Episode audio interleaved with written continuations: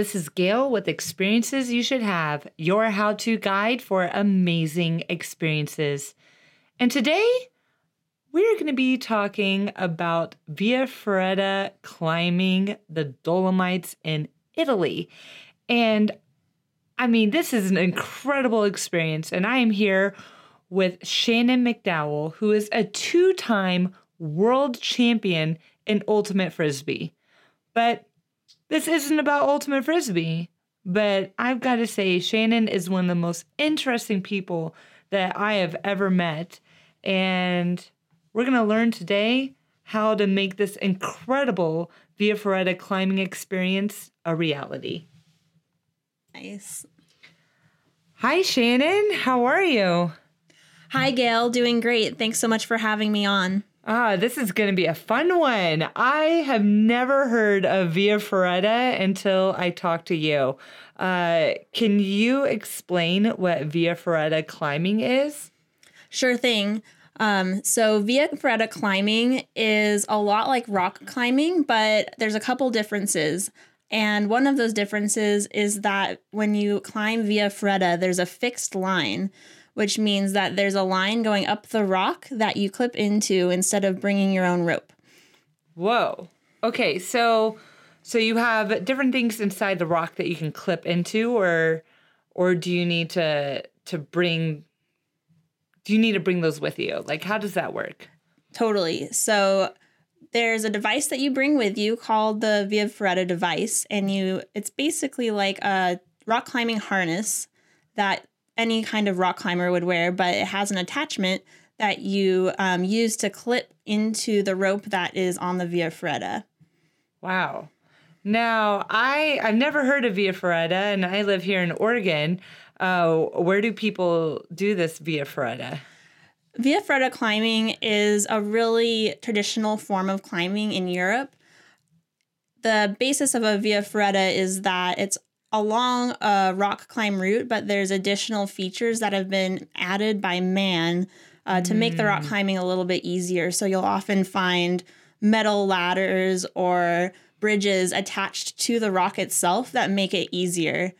Um, and this type of climbing is very traditional in Europe, but isn't very popular in the United States. Do you know why that is? Why it's not popular here? Um, the climbing traditions of the United States really fall along the leave no trace line. Um, so mm-hmm. in the US, we have a lot of rock climbs that the goal is really to leave the rock the way it was, but that tradition doesn't necessarily exist in Europe. So they have these climbs that have been altered by humans uh, more often than what you'd see in the United States. Got it. So, uh, is it ruining nature in a way, or is there harm being done to the rock by by adding these ladders and, and metal clasps to the to the rock?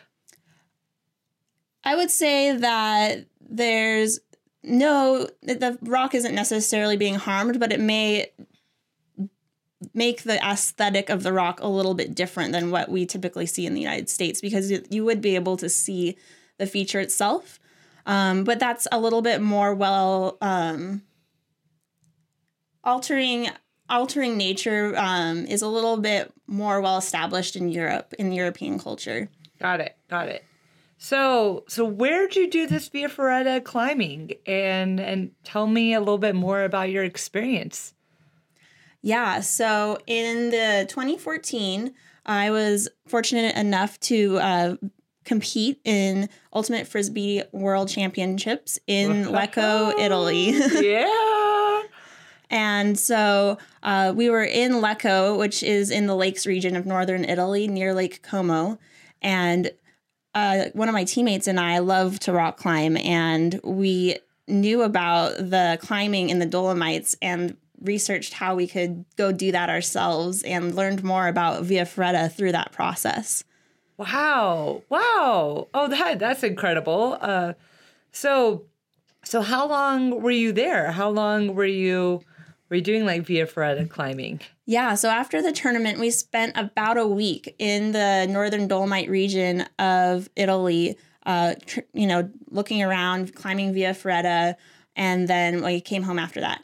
How So while you were there, like where where'd you sleep? Where'd you stay? Like how how did this work? Yeah, so we visited a couple different areas of the Northern Dolomites. Um, Mhm. in Italy, there's two Dolomite regions of the same mountain range. So there's the lower Dolomites, which Mhm. are a little bit more rolling hills. Um, you get a little bit more farmland in that area. And then there's the upper Dolomites, which are very mountainous uh, on the border with Switzerland. So can you just go and climb the Dolomites and, and do like Via Ferrata climbing in a day or or could you spend a couple months up there doing it or how does that work out? You definitely need at least a day in the Northern Dolomites to be able to climb a Via Ferrata. It's about a day worth of trip from a highway to wherever you'd like to go and then back. Got it. Um, but in terms of how much time you could spend there, you could spend quite a bit of time in the Dolomites exploring that area. It's absolutely beautiful with uh, feature rock features that um, would be as breathtaking as national parks in the United States. Wow. Wow. So I guess if if you want to go climbing in the Dolomites, uh, where might you stay? Where where would you need to go? Yeah, so you have a couple options of where to stay while you're in the Dolomites. One of those options is the Refugio. And Refu- refugio. Refugio. Refugio. Okay. Yeah, so um and a Refugio is basically a cabin that is being managed by uh, an Italian. And in these cabins they can be either right along a highway or even in the wilderness area.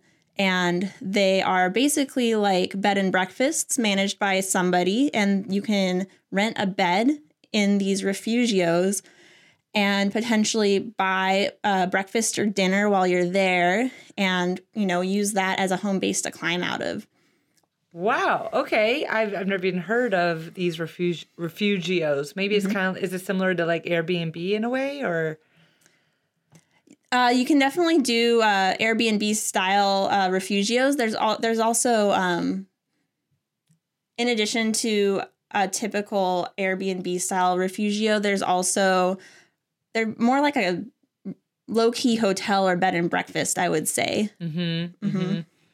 Now, many bed and breakfast breakfasts I've been to, they're they're not exactly kid friendly. Could you bring a kid to a refugi- refugio?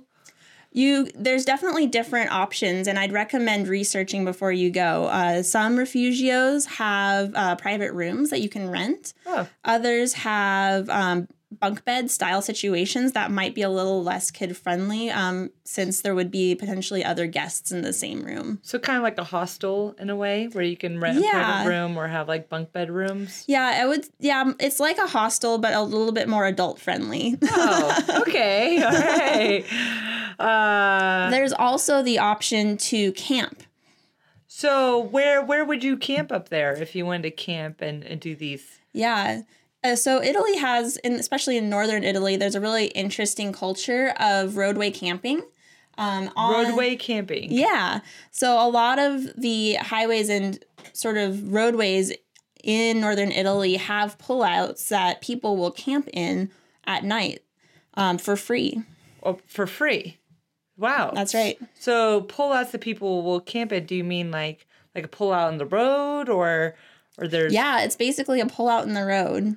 And so you bring your own tent and sleeping bags and Yeah, you see people with tents and sleeping bags. Um, there are some people camping in trailers and that kind of thing. Mhm. If you're not used to uh, driving a trailer on a small windy road, I wouldn't recommend bringing a trailer. okay, okay. So um, so I want to go to Italy. I want to go climbing Via Ferrata climbing, and and maybe I want to make it as cheap as possible and, and camp. Um, do you recommend just bringing like a tent and sleeping bag with you from from where you're traveling from, or is there like can you rent this type of gear, or how how would you go about doing that? If I was going to do that, I definitely bring my own tent and sleeping bag. I think um, you just it would just be one less thing you have to think about when you get to Italy. Right. Uh, there's a lot of differences in the culture between the United States and Italy. So if you have that before you go, you'll be really well set up just to smoothly exit the city and head north to the Dolomites. Got it. Now, now with Via Ferrata climbing, I've got a three-year-old. Uh, could she come via Ferrata climbing with us, or would you say this is not a kid friendly? I wouldn't necessarily recommend Via Ferrata climbing for a family with small children. Okay. Um, and that's because you're really you really are clipped into um, a high exposure environment, um, potentially on a cliff, um, and there's just an element of not being able to really fully control the situation of another human being. So you really want to make sure that uh, if you're doing this, that you either are with a guide who's professionally trained in making sure you're safe, or you have experience with rock climbing in the United States. Got it. Got it. Now, uh, what if you have zero experience rock climbing and you're going to go with fellow adults? Uh, could you do this? There's different levels of uh, difficulty with Via Ferrata, Via Ferrata climbing, and there's definitely some that are a lot safer than others. So you might be able to find some of the easier routes to do if you don't have experience, but I would recommend learning as much as you can about Via safety before going out there and doing it on your own. Got it. Now, I would probably want a guide. I love having guides. They know way more than I do and they they know exactly where to take me. And and how would you find a, a Via Ferrata a guide or do you have any recommendations? Yeah, um, we actually didn't use guides on our trip because we did. oh. Um, my uh, my friend and I do have climbing experience, so we were able to do this without um, a guide. But there are guides in almost every town in that area. yeah. Um, you would likely be able to find one through a local travel agency in uh, Italy. So maybe also just can you just paint the picture of of a day of Via Ferrata climbing? Sure thing. So, um, typically, via Ferrata climbing, you wake up in the morning and hopefully the night before you've selected your route. Uh huh. Um, definitely pre plan. So, figuring out um, how long you expect it to take, um, what your plan is if you know you don't like it, how are you going to descend if you need to go down. hmm And um, so, hopefully, by the time you've decided to do a route, you've had all of this um, conversation with the person you're going to go with.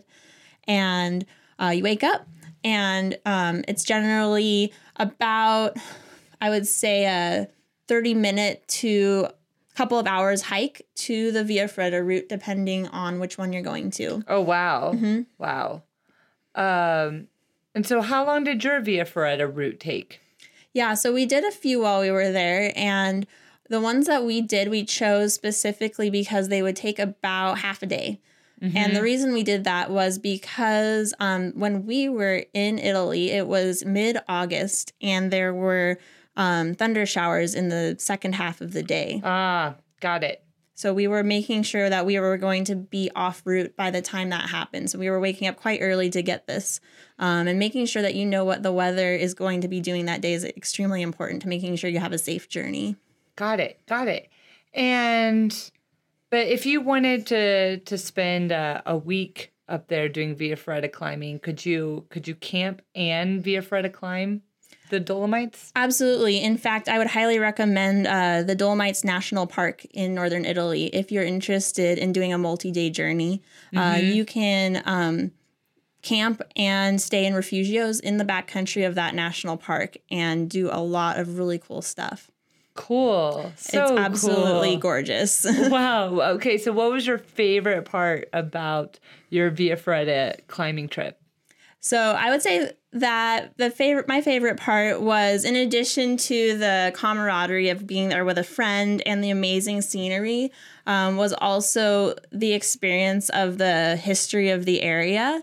Um, because northern Italy was involved in World War One, and there's very interesting historical um, relics of the area in the Dolomites. Wow. Cool. That is It's- so cool. Yeah, it's really interesting to be, you know, in this beautiful natural place, but with such, you know, such history as well. We don't have that in the United States as much as they have in this area of Europe and probably other areas as well. I mean, this sounds this sounds incredible. So when you're doing this Via Ferrata climbing, are you are you mostly doing uh, ladders, clipping in? Uh, I've even seen some pictures of people looking like they're on like tightrope type of things. Like, What is it mostly consisting of? Yeah, it's highly variable. It really depends on the climb itself.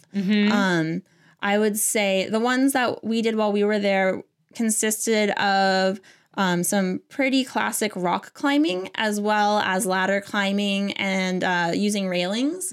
And then when you get to some of the more um, difficult ones, a lot of times that means a little bit more exposure. So those would be the ones where you are uh, maybe doing a little bit of tightrope rocking with an assist on the arm. So some kind of railing as well as a small ladder. Uh, we didn't do anything like that though. So, was there any like interesting stories from your trip or I don't know, something funny that happened? So actually, it was really interesting. On our final day of climbing, uh, we climbed a route right outside of uh, Corvara, Italy, and we get up to the top, and there's a refugio right at the top of this route, which was absolutely amazing. We went inside, ordered some lunch, had some wine. Wait, so wait, it's at the top of this route. So how are they getting wine and food and and the whole bit up there? Really good question, Gail. And um, actually, a lot of the refugios have basically a ski lift uh, cord that you can haul food to the top of these mountains with. Um, they're not made for humans, though. They're just for supplies. So I can't stow away and take the easy way up. Typically, no. You have to find your own way. Um, there's hikes as well as climbs, so you can choose your way to go sometimes, at least. yeah, yeah. Uh, maybe I just take like an airplane over and they can just like drop me off? Helicopter. Yeah, I don't think so. all right, all right. Um, but so we were eating lunch and then we get outside, and this is the 15th of August, Uh huh. and it's a whiteout snow. Wait, what? Whiteout snow? Yeah. How high are you? Uh, we're not that high, um, a, you know, a few thousand feet, not Yeah. too high. Um, but I guess this, you know, the August and later time of year, it can be highly variable in these mountainous regions. Wow, I had no idea. No idea. Mm-hmm. So, so what was that like? Were you prepared for this whiteout? What happened? Yeah, we were we were prepared. Um, we had layers, um, definitely packed layers in our bags for the day, um, and we ended up uh, deciding that we could hike out and just hiked downhill. And by the time we got back down, it wasn't rain. You know, it wasn't snowing down in the lower elevations. Wow. Oh, that's, that's incredible. So, how, how was the the food and wine at the refugio? Delightful. Yeah, I would say so. Nor- Northern Italy is actually a lot more ethnically related to Switzerland and Germany than it is to the rest of Italy. But you can still find some really good wine there. Um, however, the the people there generally drink beer more than they drink wine. What kind of beer? Uh, lagers generally are the the thing that you'll find in those areas, especially the less touristy regions. Do you have any favorite lagers that you had up there? Can't say I'm a huge lager fan. I would say that was something that we didn't necessarily see in our research that was a surprise and very interesting for us. And um, I always enjoy being surprised in that kind of a way. So, Yeah. yeah. So, what's the food like in northern Italy? The food is, you'll find a, a lot of variation because it is part of Italy, but you know, it is related to the, you know, Switzerland and Germany. So Right. you'll find everything from, uh, you know, risotto and pasta and pizza, red wine to, you know, your typical, uh, you know, sausages and, uh, you know, lagers of Switzerland and Germany. Got it. Got it. So, so I want to talk a little logistics here. Um, so if you want to go to the Dolomites and do Via Ferrata climbing, uh, how do you how do you get to the Dolomites? And and do you suggest uh, uh, renting a car while you're there, or you know what? Great question. Uh, there's a couple different options in terms of flying into an airport nearby. It really depends on uh, what else you are interested in doing while in Europe, I would say. Um, The options include Milan Airport, uh, Venice. And then if you're interested in doing something in Switzerland while you're there, you're also pretty close to Munich and Zurich airports. So, what I'd recommend is doing a little cost analysis of those places, um, including uh, the potential fee of crossing the border between Switzerland and Italy mm-hmm. in your analysis, and figuring out, you know, what works best for you in terms of airport. Got it. Is it expensive to cross the border? Um, when we were there, it was about 20 to 30 euro. Um, okay. Um, but I would imagine that would have changed in the, you know, last couple of years. I'm not sure what it is now. So, uh, what were you using to get around? We rented a car, and that's what I'd recommend in this region of Italy. Uh, there are a few places that you can take the train from the cities into the northern regions, but you'd be pretty limited once you got there. Got um, these regions are quite rural, and having a car is really um, a great way to get around. So, did you just buy like a pass when you entered the national park, or uh, were there any like special passes you needed? Uh, for the national park, there was no fee where we were. Oh, okay. Um, but you would want to make sure that if you stayed overnight, that you were aware of any overnight fees um, and potential reserva- reservations at the refugios inside the park. Mm-hmm.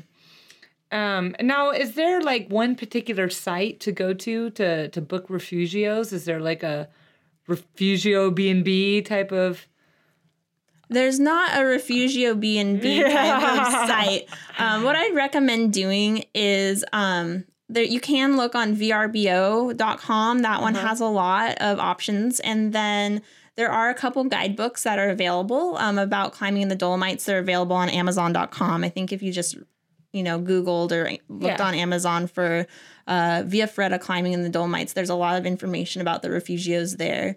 Cool. In addition to those books, you'll also definitely want to purchase maps once you get to the region that you're going to be in. Mm-hmm. Um, Italy has a lot of um, really well made maps of their northern areas. Um, mm-hmm. I think most of the country, but they're by region, and you'll really want to make sure that you're well equipped with um, the map of the area that you're going to be climbing in. Got it. Now, as far as like renting a car and, and getting around, are you driving on the right side of the road, the left side of the road? Yeah, you drive on the right side of the road in Italy, which is really nice. Um, Italian drivers are aggressive, like you've heard, um, but it's very predictable in terms of um, what they're doing. So I wouldn't, you know, as long as you're really aware of your surroundings while you're driving, it's not too dissimilar from driving in the States in terms of left and right. Got it. Got it. Uh, now, as far as like wildlife, you know, while you were up there, did you see anything uh, out of the ordinary? So, and I think this is probably pretty similar to most of Europe. There's not a ton of large wildlife. Mm-hmm. And I wouldn't say that this is something you need to be super concerned about on a trip to the Italian Dolomites. Mm-hmm. Mm-hmm. And did you need any uh, specific shots or any type of vaccines to go there? Uh, we did not. And what about uh, visas? Like, how long was your visa for? We had a typical tourist visa at mm-hmm. the time, so uh, three weeks mm-hmm. or so, um, and, or maybe three months, maybe three months or so. Um, I believe that visas to Europe may have changed in the last few months. Is okay. that right, Gail? Have yeah. you heard about that? I think there's been a lot of changes to many visas in the last few months. Uh, As always, I'd highly recommend checking the visa status um, okay. before going. Um, at the time, there wasn't a special visa between the United States and the Eurozone, mm-hmm. however. Got it. And um, any specific tips that you would offer when when going to just Italy in general uh, as an American or um, I don't know, just different changes in culture or is there a tipping culture there that we should be aware of or there wasn't a huge tipping culture in Italy, but I would recommend um, a small tip mm-hmm. definitely mm-hmm. um, and you know paying attention to the different regions of Italy. It's a it's actually quite a diverse country in terms of uh, culture and what people expect, um, especially between the rural areas and the cities.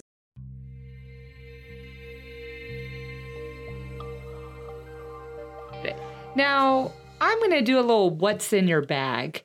If if you are there doing Via Ferrata climbing, what is in your pack? What is in your bag? Great question. Uh, so let's start with shoes. Uh, a lot of people, especially Europeans, will climb Via Ferrata in typical hiking shoes mm-hmm. um, or more mountaineering style shoes. That's definitely an option. Um, I'd recommend um, a shoe with a stiffer sole, like a hiking boot that you might have uh, from a typical hike, um, you know, on a trail. Uh-huh. Uh, the, you can also um, bring uh, rock climbing shoes. Those are definitely an option for some of the routes. Um, and if you own those already, then I definitely recommend bringing them along. Um, if you're a beginner, uh, you definitely do not need to go out and buy a brand new pair of rock climbing shoes just to go climb Via Ferrata. There's a bunch of stuff you can do without those. Got it. And uh, would you suggest uh, renting any type of gear if, if you don't have the gear? I would recommend actually purchasing a Via Ferrata device of your own. Uh-huh. And the reason I do that is because this is a huge, important piece of safety gear um, mm. that you really want to work well. And um, these are these devices, you can look them up online. Uh, Black Diamond makes Via Ferrata climbing gear that's um, really well regarded. And the reason that you don't want it to be used is because Via Ferrata climbing gear um, is a use once thing. If you fall once on your gear, then it's no longer useful. Um, and that's because oh. if you fall on your gear, there's a system in place that will help you catch your fall in an extremely safe manner. But once it's been used, then the tension isn't the same anymore. And if you used it again, the gear may not hold your weight. Okay, so you are now on a climb, and let's say you fall once and you use it. Mm-hmm. Do you need to abort your climb at that point? I would highly recommend um, if you fell on your climb to abort that climb, or if you um, had the option to uh, use a backup device. Got it. So mm-hmm. you, you, might need two two devices. Yeah, two devices, or potentially um, a rope or something to be able to uh, belay yourself back down off of the climb to get back to safety. Now, how much is a Via Ferrata device? A Via Ferrata climbing device can range from between eighty and one hundred and thirty dollars. Okay, all right. And uh, you will want um, to either rent or purchase a rock climbing harness, and then you can uh, link this device to your harness. Mm-hmm. As far as like linking the device to the harness, is that a pretty easy process? Yeah, you can definitely look up videos on how to do this online. Um, there's a loop on your harness that you uh, basically just loop the device through, and uh-huh. then you're good to go. Great. And then on the other side of the Via Ferrata device, there are um, clips, and you clip these uh, to the fixed line on the route. And that the fixed line on Via Ferrata climbing routes is typically a really substantial um, wire or metal um, like rope that mm-hmm. so it's really really strong rope that you're clipping yourself to. Got it. So you don't have to be uh, too worried there. General, generally not although i'd always recommend using your own good judgment when seeing something like that. You know if you right. see rust or something uh, definitely use your own common sense. Um, but typically these things are pretty well maintained over time, so you should have no worries. Cool. Very cool. Uh, so so after spending uh, a day or even multi- multiple days doing Ferrata climbing, uh, what do you suggest uh, doing after that, or if there's like a must see uh, attraction around there? There's just so much to see, Gail. In yeah. Northern Italy, um, it, you really have a lot of options. Uh, you are about a day's drive from Venice, Italy, in okay. this region, um, and really close as well to Lake Como if you're interested in looking around at lake culture in northern Italy. Um, so those two options that would each take a day. Um, highly recommend both of those. Uh, really cool places, definitely different. Uh, Venice being a really amazing city with a really cool cultural influence, and then the lake region just being absolutely stunning from a natural landscape point of view. Mm-hmm. Now, when would you suggest uh, going up there for this type of an adventure? The best time to go climb uh, Via Ferrata in the Dolomites is between May and September. Mm-hmm. And the reason for that is weather. You really want to be there when you're going to have the best chance to uh, get really good weather. Uh, the nice thing about Via Ferrata climbing um, is that you can climb while you're having, um, you know, rain or something like that mm-hmm. because of the ladders and other features that have been added to the routes. It's possible to, uh, it's definitely possible to do the route when it's a little bit drizzly outside. Got it. Cool. I mean, this sounds like a really fun adventure to try. Uh, I'm gonna have to look into how to to make this happen. Yeah, I definitely recommend it, um, especially if you are an outdoorsy person looking for something a little bit unique to go experience. Yeah. So, what would you say would be the minimum age if if you were to bring a, a kid or a teenager? I would say that instead of a minimum age, I definitely recommend a maturity level. Um, this is potentially a dangerous thing to do. Um, if you fall en route, you could um, be in danger, definitely. Mm-hmm. Um, and so you really want to make sure that if you're uh, bringing um, someone less than 18, that you are really trusting of their ability to make their own decisions in that kind of environment. Okay. All right. That's great advice. Great advice. And uh, anything else you want to tell us about Via Ferrata climbing or or that experience? Or any other equipment that that you should bring in your bag or Yeah. Um, so I definitely also recommend um, if you have a rock climbing helmet, bring it. Um, definitely always good to bring uh, protective gear. And in terms of other things about the experience that I'd like to mention, it's I would just say um, there's always going to be something unexpected that happens on an adventurous trip. and we want to hear about it. Um, in this case, um, we definitely experienced some um, poor weather, like I mentioned earlier, with the right, the whiteout. the whiteout and the thunderstorms um, that we experienced. And I would just, you know, mention that these types of things, they always there there's always the potential for something like that on an adventurous trip. So really being prepared to um, change your plan, climb a little bit earlier in the day, or be flexible. However that you know the however that comes to your particular adventure, um, really just helps it be as successful as possible. Great, great. Man, this is this is fantastic. You learn something new every day. That's true. True.